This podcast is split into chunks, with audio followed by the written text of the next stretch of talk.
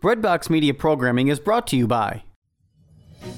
We've got good news. The world is open again, and people like you, people of faith, are traveling to Catholic sites around the world. Want to travel with exceptional Catholic leaders this fall, next year, or in the future? Are you looking to see specific sites, celebrate traditional Latin Mass, or travel to destinations without vaccine requirements? We are here to help you deepen your faith on pilgrimage. Give us a call at 1 800 842 4842 or visit us online at selectinternationaltours.com. Select International Tours is your pilgrimage company, and we have the perfect Catholic trip for you. Are you looking to serve God and society? Consider putting your gifts to work as a lawyer. Ave Maria School of Law has been educating faith filled lawyers for over 20 years. Ave Maria School of Law is committed to training lawyers to use law appropriately around the moral issues of our time. Visit avemarialaw.edu to learn more about integrating your faith with a law degree.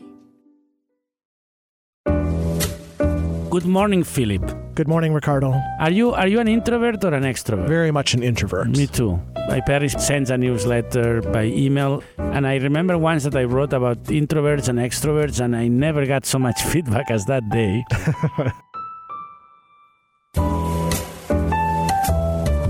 and I, I admitted that I'm an introvert, and some social situations are provoke panic on me. and I think people didn't know because they tend to think that we all priests are extroverts, and that's not the case. And shyness is not introversion. That's that's different. Right.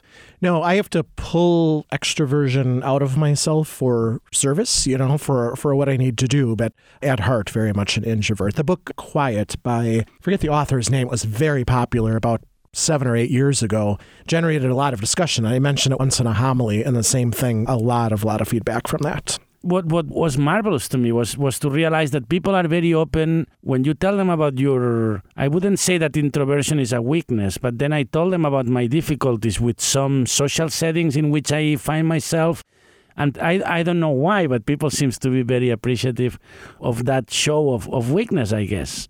For me, that was very interesting because I have no problem with that. Oh yeah, I've never thought of it as a weakness, and in fact, the part of the no, what, the weakness. I want to be, to make sure that that this this is clear. The weakness is not to be an introvert. The weakness is maybe that then I don't handle well some social situations, Oh. and that I think it's more a weakness of an issue because of the profession we have. Yeah, part of the part of the point of that book though was that in fact some of the most successful CEOs and people in the world, in fact, people wouldn't know are, are introverts. Interesting. All right. So, how about we look at the gospel for this week? and Then we'll explain where we're at in the liturgical year because I think it's helpful. We- We're coming to the end of chapter six in, in John's Gospel. This this very long series of gospels about the bread of life discourse, and, and that's a very interesting gospel. We're reading from John's Gospel, chapter six, verses sixty to sixty-nine. Many of Jesus' disciples who were listening said, This saying is hard. Who can accept it? Since Jesus knew that his disciples were murmuring about this, he said to them, Does this shock you? What if you were to see the Son of Man ascending to where he was before? It is the Spirit that gives life, while the flesh is of no avail.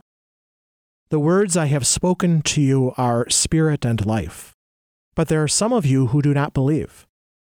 Jesus knew from the beginning the ones who would not believe and the ones who would betray him.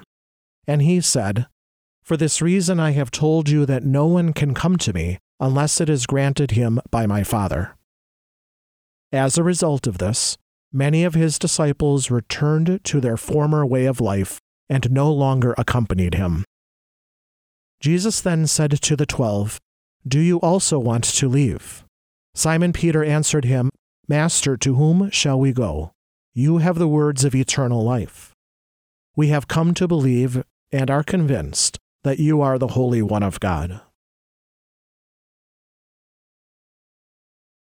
So, yeah, you mentioned the end of John chapter 6 mm-hmm. now, and then we'll move on after this. So, what do you think I'm going to say here? I'm going to bookend this, and the theme of last week, bookend this. Remember, we started John chapter 6 and said, just wait. There's wait, there were crowds around Jesus initially. Mm-hmm. And here is how this ends up is that many of those who were following Jesus, they were disciples, returned to their former life and no longer accompanied him. To me at least, this is one of the most mysterious kind of lines in the God. There's a lot of mysterious lines, but one of the more mysterious lines in the gospel and sad, you know, sad and it really prompts, in a sense, prayer as we think about evangelization, as we think about our own discipleship. For some people, this is just too much and they turned away and we're no longer disciples. It's just an interesting moment. Yeah. My, my logical mind would go to then try to unpack the reason why people are leaving him. And it says that that saying is hard. And since last week we didn't read that gospel, but we read the gospel for the Assumption, then we may miss what does it mean when it says this saying is hard? What saying was that? So we have to go to the few verses before this, and that's when Jesus says, Just as the living Father sent me, and I have life because of the Father, so also the one who feeds on me will have life because of me. This is the bread that came down from heaven. So that's the saying that, that seems to to bother people. Right. Interesting.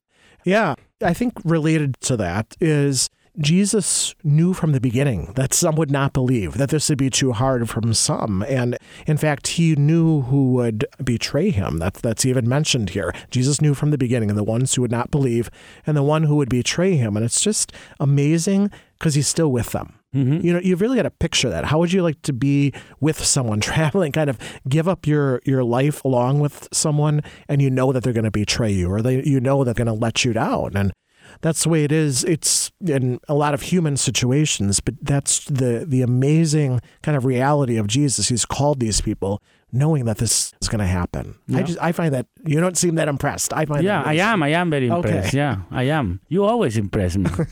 also, I was reflecting about. Um, I'm thinking about that Peter. That we we have him sometimes saying the wrong thing at the wrong time, and here he. is right on here. Yeah. Yeah. That- like like showing his faithfulness, his commitment to Jesus in good and bad times. I, I think it's a great line also. Yeah, it's beautiful. So how would we say this? Many people were following Jesus because he was feeding them.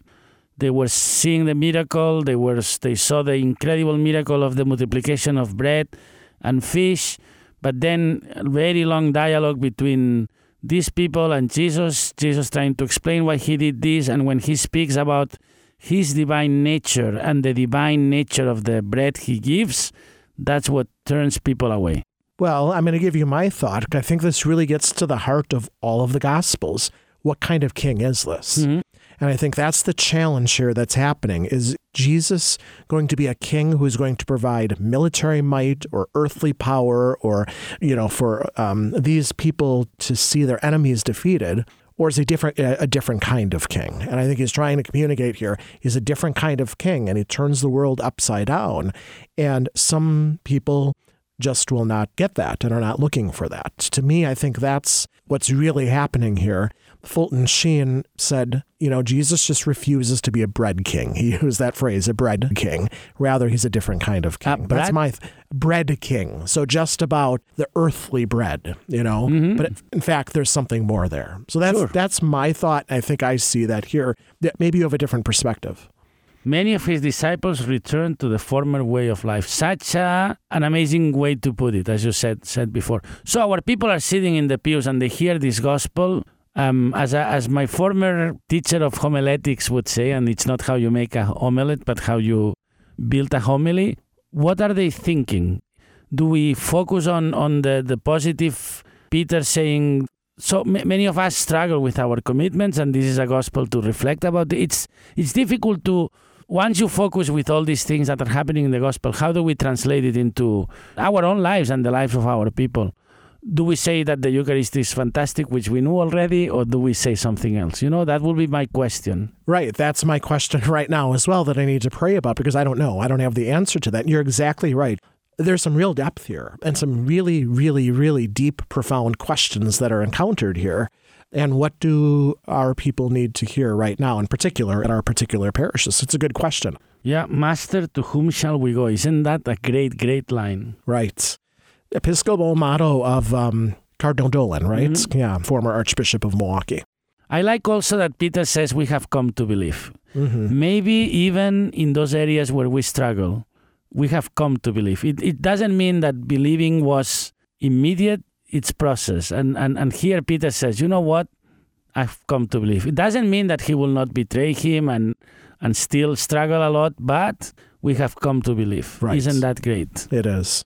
The, the answer of Peter, for as many times as he says something that really, this time it's, it's an absolute statement of faith. He's right on there. Yeah. Yeah.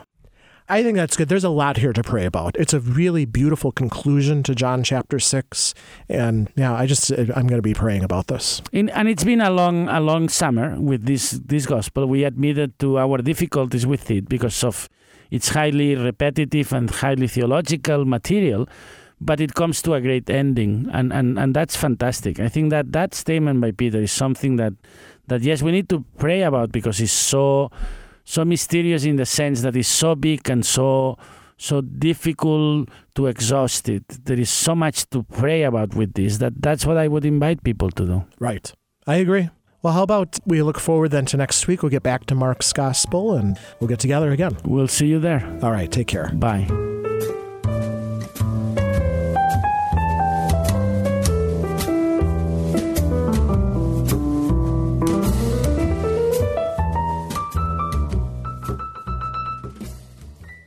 This is Kevin O'Brien of EWTN's Theater of the Word. I'm excited also to teach middle school and high school literature, speech, and drama with homeschoolconnections.com, an online Catholic curriculum provider. Your student can meet with me online for a live, interactive class. Whether you take apologetics with John Martignoni, or grade school with Jackie De La Viaga, or any of the other 400 plus courses with homeschoolconnections.com, online Catholic learning for your homeschooling family is available for you.